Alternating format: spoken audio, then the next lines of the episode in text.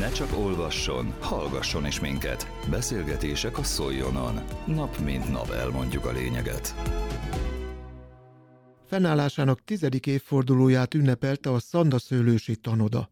A halmozottan hátrányos helyzetű fiatalokkal foglalkozó intézmény ünnepségén Szalai Ferenc, Szolnok polgármestere is felszólalt. Tehát azért, mert megvan valami írva, azon lehet egy kicsit változtatni. És egészen biztos vagyok benne, hogy egy tanodák program körülbelül erről szól. Mert hogyha a halmozottan hátrányos helyzetűséget nézzük, és az ember hagyja, hogy jól maradjon ott, ahol van, akkor abból a gyerekből valószínű, hogy nagyon nehezen lesz bármi.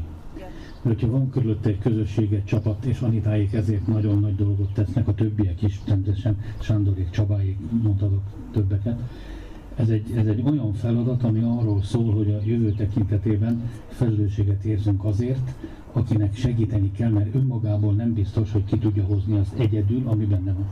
És őrült van bennetek. Még nem is tudjátok mennyi. De anélkül, ami itt folyik, ez nem működik.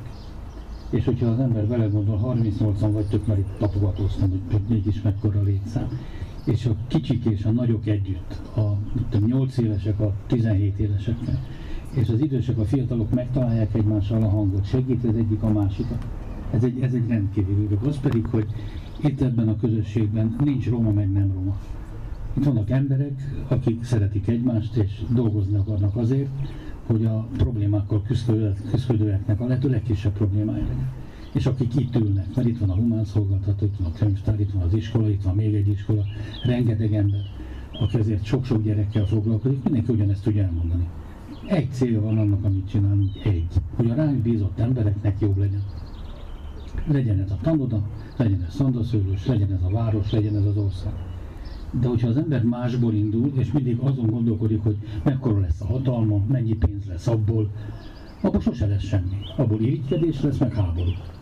Ha viszont abban gondolkodunk, hogy hogyan legyen jobb, és hogyan tudjuk ezt össze, összegyúrni, abból mindig jó lesz. Mert rengeteg jó szándékú ember van, rengeteg.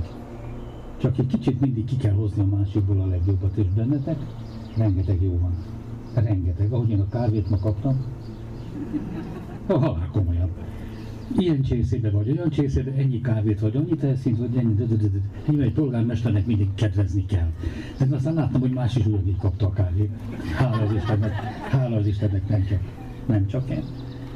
Az ember belépett ide, és elgondolkodott azon, hogy ez hogy is lett.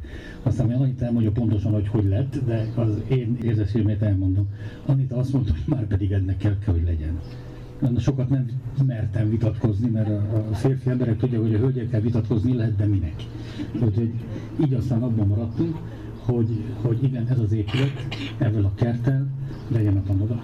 És Anita nagyon nagy köszönet a harcosságért, hogy ez így, ahogy most van, kialakult, és valóban az, hogy ennyi fiatal együtt ennyi mindent kap tőle, tőletek és azoktól, akik itt dolgoznak.